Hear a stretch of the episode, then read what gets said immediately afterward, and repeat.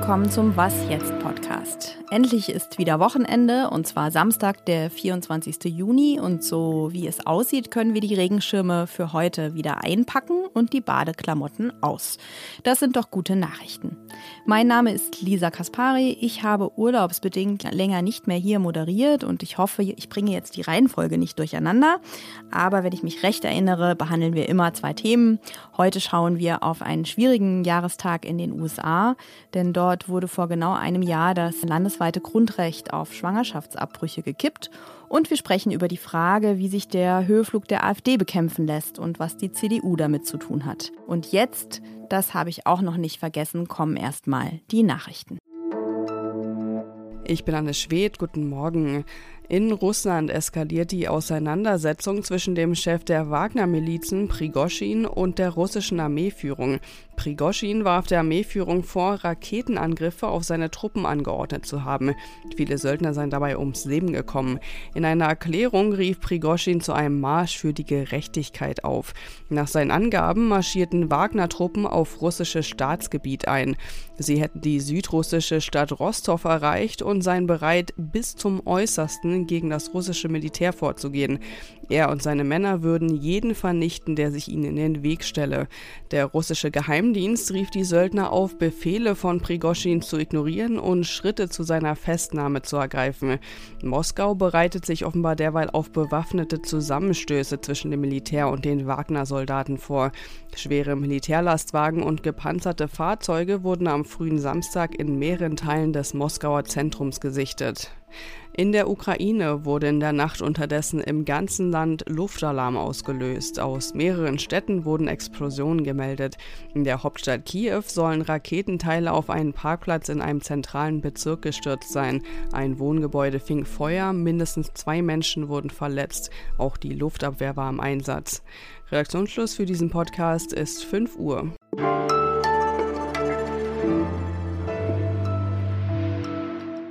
I will do everything in my power to fight that deeply un American attack.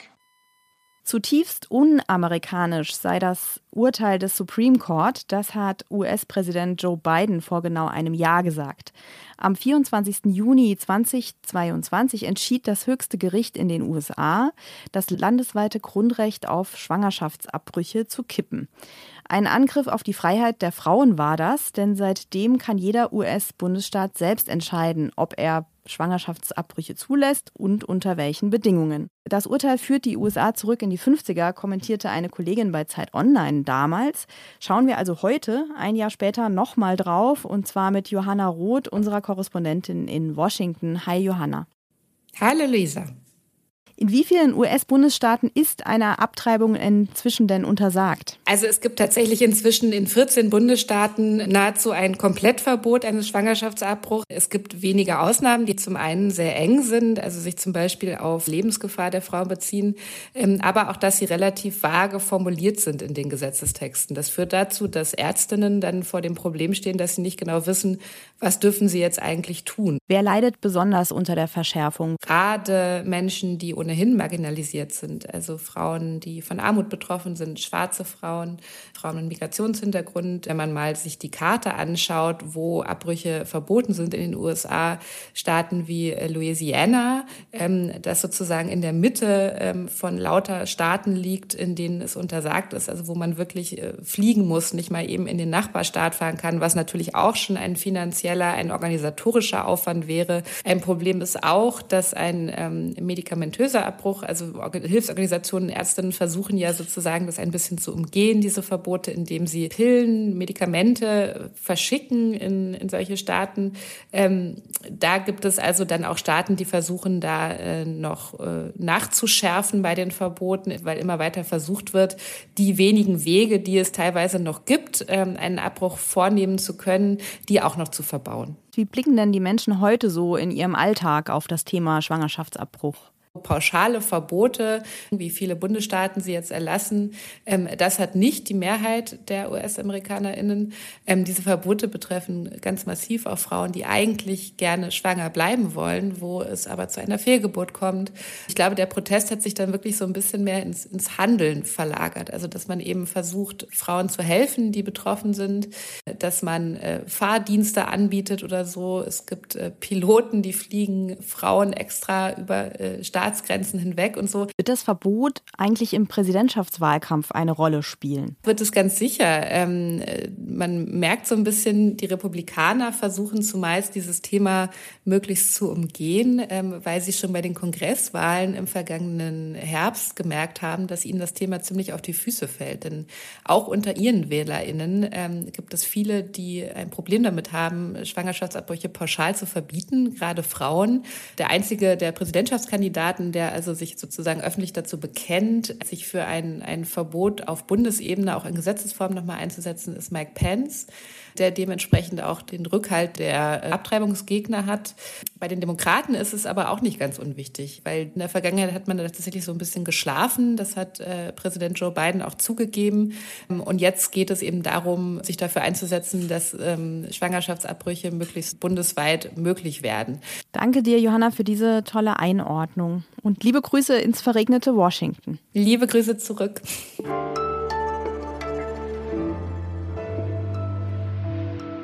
Alles außer Putzen. Ich bin ja seit neuestem eine ambitionierte Stadtgärtnerin und in diesem Frühsommer habe ich ein Problem. Ich leide unter akuter Radieschenplage. Während die Minze, die Petersilie und der Basilikum unter dem heißen und trockenen Wetter leiden, fühlen sich die Radieschen pudelwohl. Sie haben sich inzwischen, erquickt von den ergiebigen Regenfällen der letzten Tage, sogar im ganzen Gemüsebeet ausgebreitet. Und zwar so sehr, dass ich mir langsam Sorgen um meinen doch recht schwächlichen Basilikum mache.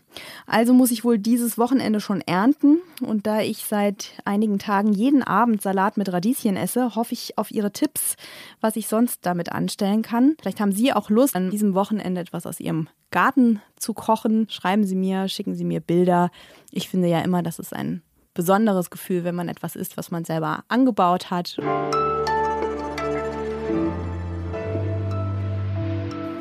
Friedrich Merz hat vor ein paar Jahren mal gesagt, wäre er CDU-Chef, dann würden sich die Umfragewerte der AfD halbieren. Jetzt ist Merz ja seit anderthalb Jahren Parteivorsitzender, aber er konnte sein Versprechen bisher nicht einlösen. Die AfD hat auch in dieser Woche wieder einen neuen Umfragerekord erreicht. Sie liegt jetzt bei 19 Prozent und damit vor der SPD, die ja immerhin den Kanzler stellt. Darüber spreche ich mit Robert Pausch aus der Zeit Politikredaktion. Hi Robert. Hi Lisa. Mit Umfragen muss man ja immer vorsichtig sein. In der Vergangenheit war die AfD auch schon mal stärker und dann brach sie ein. Was denkst du, wie langfristig ist der Trend diesmal? Ich glaube, man sollte nicht unterschätzen, dass die aktuelle Situation schon sehr, sehr günstig ist für die AfD. Also wir haben zum ersten Mal seit einiger Zeit eine wirkliche ökonomische Krise. Also Lebensmittelinflation liegt immer noch bei 20 Prozent. Ähm, das ist gerade für Leute mit normalem und geringem Einkommen echt eine Menge. Und wir wissen aus der Forschung, dass äh, der Erfolg der AfD maßgeblich von Statussorgen, ökonomischen Ängsten und so weiter getrieben wird. In der CDU sagen jetzt einige, ja, um die AfD zu bekämpfen, müssen wir halt wirksam die Migration äh, bekämpfen, brauchen eine strengere Politik, was Abschiebungen betrifft und auch nationale Grenzkontrollen fordern einige in der Union. Was denkst du darüber?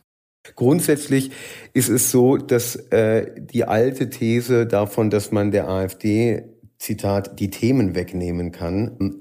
Das funktioniert nicht. Auch das wissen wir aus mittlerweile zahlreichen Studien. Wer die Themen groß macht, also die Kulturkampfthemen, von denen die AfD sehr stark lebt, Gendern und so weiter, ähm, der stärkt die AfD. Das ist eine sehr, sehr gut belegte Erkenntnis. Mir erzählte letztens eine Abgeordnete aus der Unionsfraktion, äh, dass sie im Wahlkreis immer häufiger von Unternehmern aufgefordert werde, doch bald mit der AfD zu koalieren verlieren. Ähm, die Partei wird immer extremer und doch scheinen viele Menschen immer weniger Berührungsängste mit der AfD zu haben. Bröckelt da gerade was? Das ist in der Tat auch etwas, was mir ein bisschen Sorge bereitet. Also wir haben jetzt unterschiedliche Umfragen gesehen, wer sich prinzipiell vorstellen könnte, die AfD zu wählen. Dieser Teil der Menschen ist deutlich größer als noch vor einiger Zeit, liegt bei rund einem Drittel oder sowas. Und das ist eben schon wirklich bemerkenswert. Die AfD ist mittlerweile eine mehr oder weniger offen rechtsradikale, rechtsextreme Partei. Steht die Brandmauer in der Union, was Koalitionen mit der AfD betrifft? Ich meine, es gab auf lokaler, regionaler Ebene, ne, haben wir immer mal wieder über Zusammenarbeit berichtet, aber jetzt in einem Land, zum Beispiel bei den Landtagswahlen nächstes Jahr im, im Osten, ist das denkbar? Also ich sehe das im Moment nicht, aber ich würde meine Hand dafür nicht ins Feuer legen. Wir haben äh, vor vier Jahren in Thüringen gesehen, dass da durchaus Landesverbände der Union sind, die sich von Parteitagsbeschlüssen und Vorsitzendenworten nicht besonders einschüchtern lassen. Also ich würde es ungern darauf ankommen lassen, äh, dass Friedrich Merz da nach Thüringen reisen muss, um denen zu erklären, äh, dass man nicht mit der AfD eine Minderheitsregierung machen sollte, weil ich mir ehrlich gesagt nicht ganz sicher wäre, wie das ausgeht. Danke dir, Robert. Danke dir, Lisa. Bis bald. Wo wir beim Thema Brandmauer sind, an diesem Sonntag könnte in Sonneberg in Thüringen der erste Landrat von der AfD gewählt werden. Für die Stichwahl haben sich jetzt alle demokratischen Parteien gegen den AfD-Mann verbündet und zur Wahl des verbliebenen demokratischen Gegenkandidaten aufgerufen. Doch ob das klappt, ist leider völlig unklar. Auch unser Politik-Podcast, das äh, Politikteil, beschäftigt sich in dieser Woche mit der AfD und damit, was im Umgang mit der Rechtsaußenpartei so alles schiefläuft. Hören Sie doch mal rein.